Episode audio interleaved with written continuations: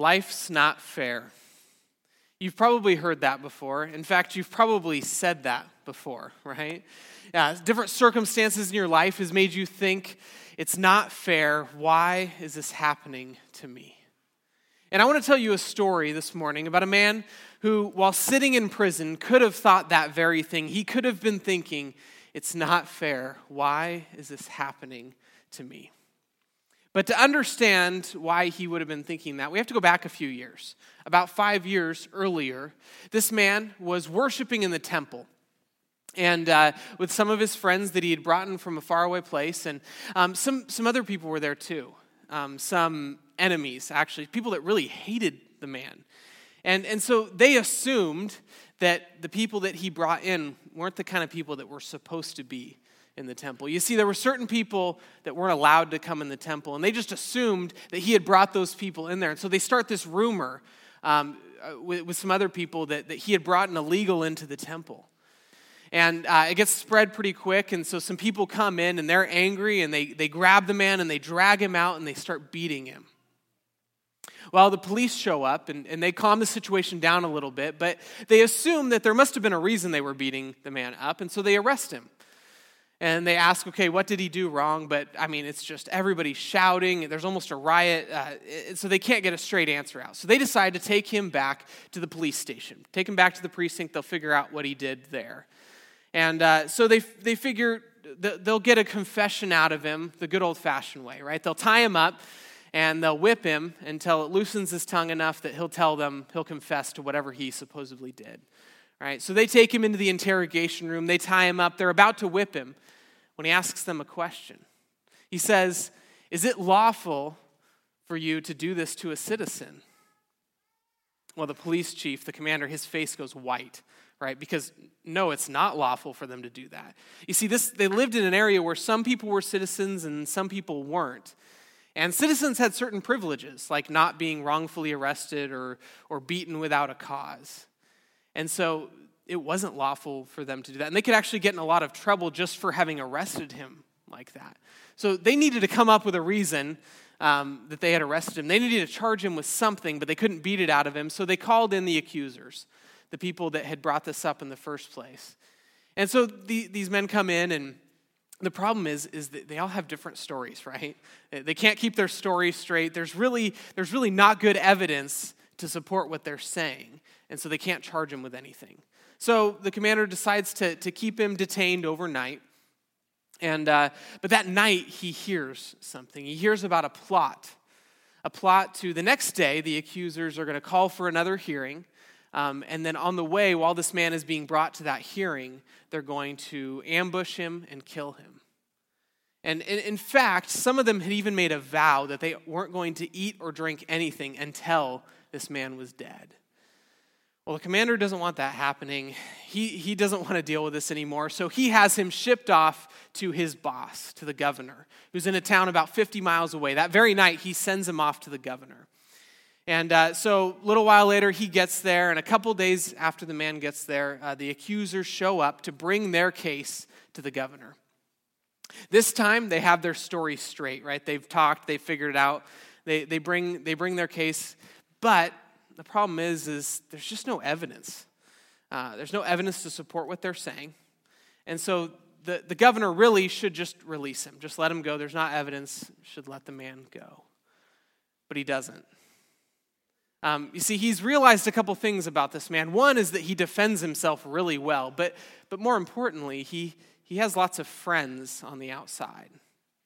And so he gets this, the governor gets this idea in his head. I could release him now, or I could wait and see if his friends are willing to pay for him to get out. I'll just wait here for a bribe, and then I'll let him out. I can make some money off of this situation. So he decides to keep him in prison, to keep him detained, and he ends up keeping him for two years. The, tr- the bribe never comes, and so the release never comes. And you can imagine that, that at this time, this man, he, he could have been thinking, This isn't fair. Why is this happening to me? But it's not over yet. That governor ends up getting transferred, moved somewhere else, and a new governor comes in, and the case gets reopened. The accusers come back, and, and they bring their case, but still there's just not enough evidence. So this governor, he doesn't want to deal with it anymore. He says, you know what, I'm just going to send you back to where it all happened. They can figure it out there. But there's a problem with that. The man knows that if he gets sent back to where it all happened, he's going to be killed. There's no doubt about it. He's, he's going to die. And so he has one more card left to play. And, and that card is appealing to the Supreme Court. So he appeals to the Supreme Court uh, which is his right as a citizen. So the governor has to honor it. So he sends him off to the capital to be tried by the Supreme Court. It's a long journey, though. It takes a while to get there, and they have to take a ship for part of that journey, a boat on the water. And it's not a good time of year. It's getting towards winter when it's, it's not a good time to, to sail in that area. So, really, they should, they should spend, the, spend the winter in the harbor. But the owner of the boat and the prison guard, they just want to get this over with, right? They want to drop off their cargo and be done with it. So they decide to just continue on despite the warnings. And it's a disaster. They, uh, the storm comes and the, the sh- it, they end up shipwrecked on an island. Amazingly, everyone survives, but they have to spend the winter there on that island. Well, finally, spring comes, and another ship comes, and they, they, they pick up the prisoners and they take them back to the capital. They take them back to Rome. And this man, by the way, his name's Paul, he gets taken and he gets put under house arrest. You see, he'd still never been charged with anything, so they weren't going to throw him in the dungeon. Uh, but they had to figure out what to do with him. So they allow him to, with his own money, rent a house and then he's under house arrest there, which means that he is shackled to a guard 24 hours a day, seven days a week in that place. And the, uh, the Roman courts move pretty slow, and so he's there for another two years. And his only hope is in appealing to Caesar. That's what the Supreme Court was. He, was, he could appeal to Caesar, which at this time was Nero, and Nero wasn't known as being reasonable. And yet, you know, he, he could have been thinking, despite this, he could have been thinking, this isn't fair. Why is this happening to me? But that's not what Paul thought that day. We actually see what he thought about this because around this time, he wrote a letter to the Philippians. And that's where we're at this morning in Philippians chapter 1, which is page 980 in the church Bible in front of you we get a little glimpse. This is what he tells the Philippians. Despite everything that's happened to him, this is his perspective. So, Philippians chapter 1, we're going to start with verse 12 here. I want you to know, brothers, that what has happened to me has really served to advance the gospel, so that it has become known throughout the whole imperial guard and to all the rest that my imprisonment is for Christ. And most of the brothers, having become confident in the Lord by my imprisonment, are much more bold to speak the word without fear. Some indeed preach Christ out of envy and rivalry, but others from goodwill. The latter do it out of love, knowing that I am put here for the defense of the gospel. The former proclaim Christ out of selfish ambition, not sincerely, but thinking to afflict me in my imprisonment. What then? Only that in every way, whether in pretense or in truth, Christ is proclaimed, and in that I rejoice. Do you see Paul's perspective here? I mean, he's been wrongfully imprisoned for over four years now, shipwrecked, beaten, all of these things have happened. Most of us at this time would have been pretty angry, right? Maybe even angry at God, and yet what's his, what's his perspective? As long as Christ is proclaimed, in that I rejoice. And that's what we see come out of this passage today is that no matter what the circumstance, Paul is looking for an opportunity to share the gospel. And that's what we can find for ourselves here today is that we should look at every circumstance in our life as an opportunity to share the gospel. Because people hear the gospel through difficulty and people speak the gospel through difficulty. And that's what we're going to see throughout this passage here today. Uh, so let's, let's jump in to this first, this first part, verses 12 and 13. People hear the gospel through difficulty. So he says in verse 12, I want you to know, brothers, that what has happened to me has really served to advance the gospel. And that's surprising, right, that Paul would say that. What has happened to me is actually advancing the gospel. I mean, Paul, he's this awesome missionary, preacher, gospel worker, right? And he's, he's bringing the gospel to, to all, to, to the nations. And then he gets put in prison, and you would think, oh man, that was really a hit for the gospel, right?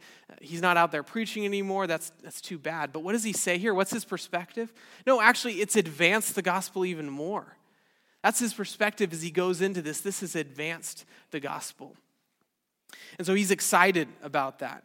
And then he says, So that it has become known throughout the whole imperial guard and to all the rest that my imprisonment is for Christ. So what's happened here?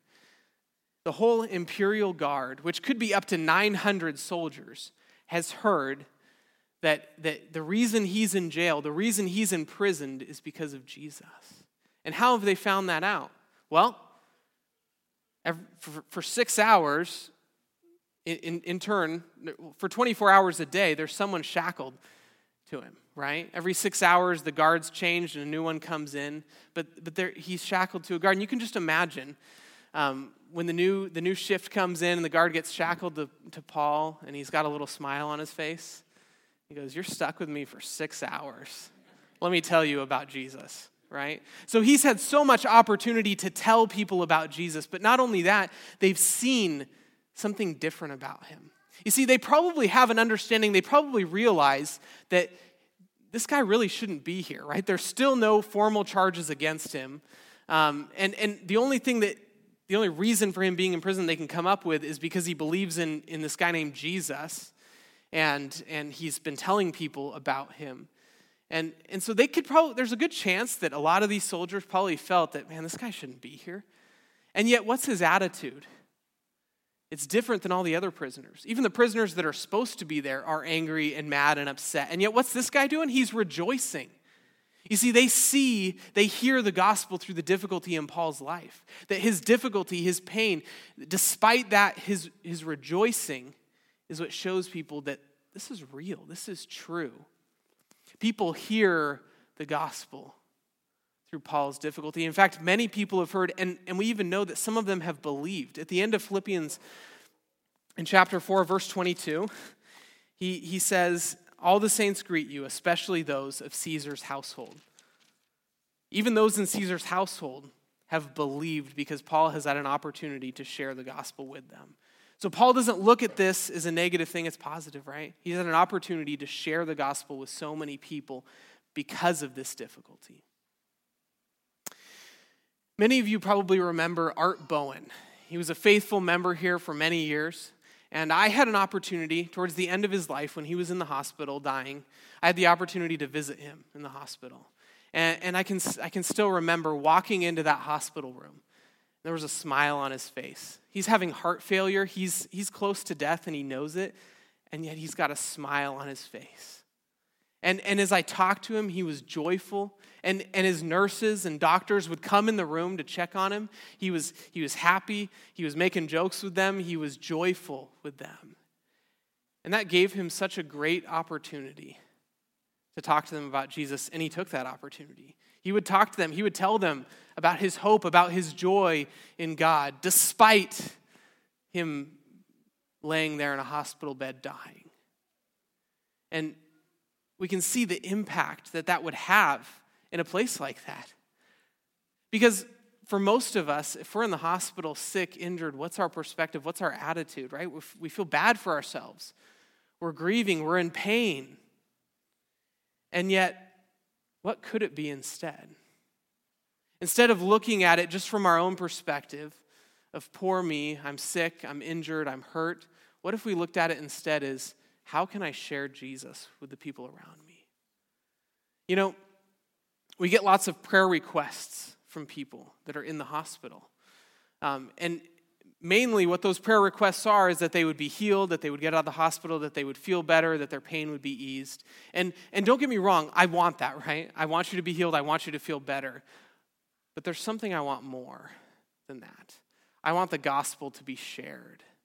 And, and what if we started when you end up in the hospital for something and you're sharing a prayer request, what if you said instead of pray that I get better, what if you said pray that I have an opportunity through this difficulty to tell them about Jesus? What if I have that opportunity to share the gospel? What if we started looking at the difficulties in our life that way? What if we started focusing on that as an opportunity to share this good news that Jesus has died on the cross, that he's risen from the grave, and that we have life in him forever? Because people hear the gospel through difficulty. Now, most of us aren't going to end up in prison like Paul and have that opportunity. And, and most of our lives aren't going to be spent in a hospital with that opportunity. But there's lots of other opportunities in our lives. You ever been on the phone with customer service? It's horrible, isn't it? You know, you can spend hours waiting on hold for customer service sometimes. And usually, when you come to customer service, whether it's in person or on the phone, you've been wronged in some way, right? The, the, the thing you bought was defective, or the service you received was, was kind of below the line, you know, subpar, or uh, you, you, you got overcharged or something like that, and so you call up customer service. So you're already, you're already wronged, and then you have to wait for half an hour on hold. And by the time that person comes on the line, right, you're just ready to lay into them. You know how long I've been waiting? It's all your fault. What you know, and and and yet, what if instead we looked at that as an opportunity to be loving and to be kind? What if when they answered the phone and they said, "Oh, I'm so sorry, it was such a long wait," you said, "Oh, it's all right. That's okay." and, and you are patient kind and loving. Now, I'm not saying that every time you get on the customer service call, you're going to get a chance to tell them about Jesus, right?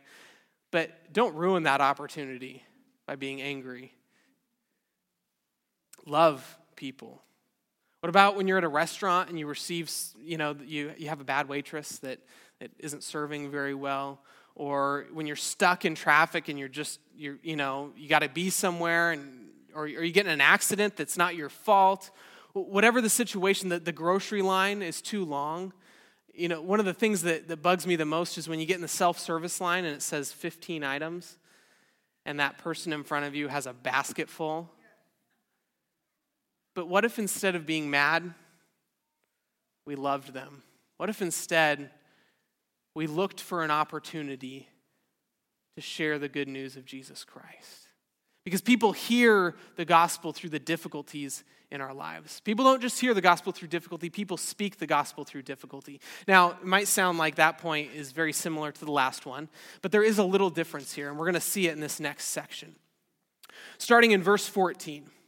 And most of the brothers, having become confident in the Lord by my imprisonment, are much more bold to speak the word without fear. So, what has happened is actually something that happens a lot when, whenever there's a movement and a leader in that movement gets imprisoned or, or martyred, right, the, the other people step up and they're emboldened, and that's what's happened, right? These other Christians, they're excited, right? Paul's been put in prison. That's not fair, but we don't care. We're going to preach. We're going to preach about Jesus, no, no matter what the harm that might come to us, no matter what happens. And so they're excited, they're pumped up, and they're encouraged to preach the good news. And so people speak, because of Paul's difficulty, people are speaking uh, the gospel through that difficulty. And, it, and it's opening up opportunities, it's emboldening people, and it's great. Right, but there's two types of people that are, that are speaking the gospel because of his difficulty. And we find that in, this, in the next couple verses. Verse 15 Some indeed preach Christ from envy and rivalry, but others from goodwill. The latter do it out of love, knowing that I am put here for the defense of the gospel. The former proclaim Christ out of selfish ambition, not sincerely, but thinking to afflict me in my imprisonment. So we actually get this kind of a weird section here um, because apparently there's, there's some, because of Paul's imprisonment, they're preaching the gospel because of they love, they love the people, they're doing it for the right reasons, right? They have the right intentions, the right heart out of it. But apparently there's some that are preaching the gospel, preaching the good news of Jesus, but they're doing it out of envy and rivalry. Um, they're, they're trying to afflict Paul. And we don't know exactly what's going on here, but uh, you know, it, it, could have been some, some of these true believers, these apostles, um, that they didn't really like Paul. They didn't think he was a very good preacher. They didn't agree with him on some things. And so um, now that he's in prison, they're just excited to go out and preach the gospel in spite of him, right? Like, ha ha, Paul, you can't preach the gospel, so we're going to do it even more. And, and, so, kind of this envy and rivalry. And it, and it seems weird that people doing it for the wrong intentions Paul could still be happy and could still rejoice about, and yet he does. And that's the thing is we don't know. There's, there's a couple other options of who these people could be, but the, the point is that doesn't matter who, who he's talking about here. What really matters is that, that last verse of this section, verse 18. What then? Only that in every way, whether in pretense or in truth, Christ is proclaimed, and in that I rejoice. That's all Paul cares about. It doesn't matter the reason they're preaching the gospel. If they're proclaiming the true gospel, if they're proclaiming Jesus, then I'm going to rejoice. That is his perspective. Even these people that don't like him, that are against him, he's joyful because the gospel is being advanced. So people are speaking the gospel through this difficulty. A lot of you have probably heard the story of Jim Elliot. Jim Elliot was a gospel worker, a missionary uh, down in Ecuador many, many years ago. And um, he was spreading the gospel around that area. And uh, with some other missionaries, they had the opportunity, they were, they were trying to reach, the, reach this small village for the gospel. And uh, so they were flying over, they were dropping gifts. They'd even met with one of the, one of the tribe, the people in the tribe, um, and, and arranged with him to, to bring some of the other leaders out, share the gospel with them, and, and they were excited about this, right? Well, they fly in that day and they land and they get out, and, and there's the man, and he's bringing some other people from the tribe with them. And then things go suddenly wrong, and all five of these men are killed. And these are men, these are missionaries who have they have wives, they have kids. And, and we hear the story and we see the tra- tragedy of it, right? It's, it's sad. And yet, do you know how many times that story has been told over the last several years since that's happened? And, and what does it do? When an aspiring missionary hears the story of Jim Elliot, does it cause them to think, you know what, I don't want to get into that, it's not worth it? No, it, it emboldens them, right? They go, yes, I want to go to all the nations, I want to preach Jesus, even if that's what happens to me because it's worth it, right? So, so this, this story of someone even dying, right? It's not fair, and yet it happens. That gives the opportunity to speak the gospel. That gives people the opportunity through that story to speak the message of the gospel. And we have that opportunity as well. We have difficulties in our lives, right? We talked about some of those difficulties earlier. Those difficulties bring an opportunity for other people, even, to share the message of the gospel, to share the message of Jesus. And actually, it's through those difficulties that the light shines the most, right? You know, we have this idea sometimes where we're like, hey, God, would you just give me lots of money and a big house and all this stuff? Um, because if you did that, then people would see how great it is to be a Christian and they would come to believe. That's not how God works, is it? No, people don't look at all your stuff and go, I want to follow Jesus, because that's not true right? That's not that's a false gospel. No, it's in the midst of the deepest, darkest difficulties in our lives. In the midst of the loss of a loved one, in the midst of, of, of miscarriage, in the midst of a, a child dying, in the midst of, of you know, your house burning down, uh, all, all these other difficulties that we can think of, when we have joy in Jesus, joy in Christ in the midst of those difficulties, that speaks the loudest to people. And it emboldens the people around us to share our story, to share that message of the gospel with the people around them. And we have that opportunity. And, and that's my hope for you today. See, the point of all of this is that we look at every circumstance as an opportunity to share the gospel.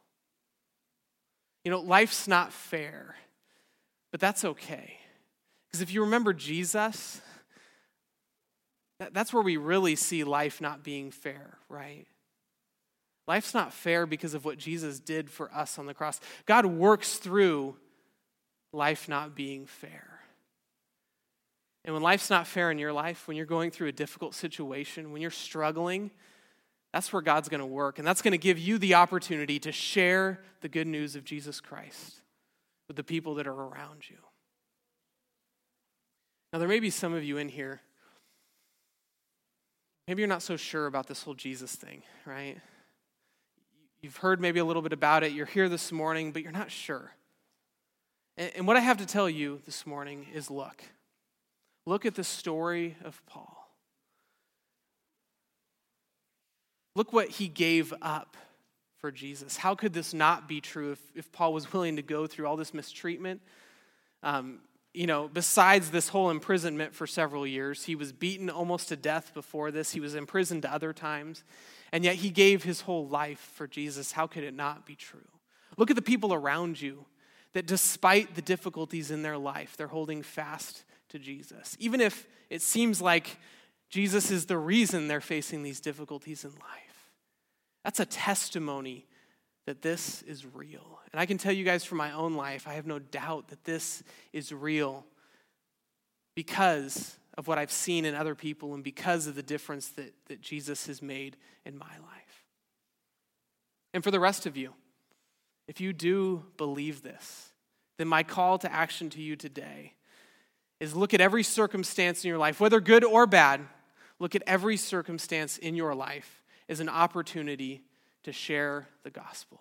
Because it's in the midst of those darkest, those most hurting, those most difficult times that that light will shine the brightest. And you'll have an opportunity to show someone the love of Christ, his death, his resurrection, and our life with him forever because of what you're going through. Let's pray. Lord, God, we praise you that in the midst of the difficulties, in the midst of the struggles of life, God, that we that, that you are there for us, Lord, and that you give us an opportunity because of those things. You give us an opportunity to share your love, to share your grace with the people around us. Lord, I pray um, that you would give us opportunities. Lord, I pray that as, as we go throughout our day today, God, at the grocery store, at a restaurant, at home, wherever we're at, Lord, I pray that we would be looking for opportunities to share the good news. Good news of, of your son's death and resurrection for us and our life with you forever. Lord, give us that opportunity. God, give us the strength and the courage by the power of your Holy Spirit to do that. And Lord, I want to pray as we receive this offering this morning, God, as we give ourselves wholly to you, would we do that in the midst of this offering this morning? Would we not be afraid to step out and to do what is important in our life by giving not just our, not just our money, Lord, but our whole selves to this mission of the gospel? In your name we pray, Jesus. Amen.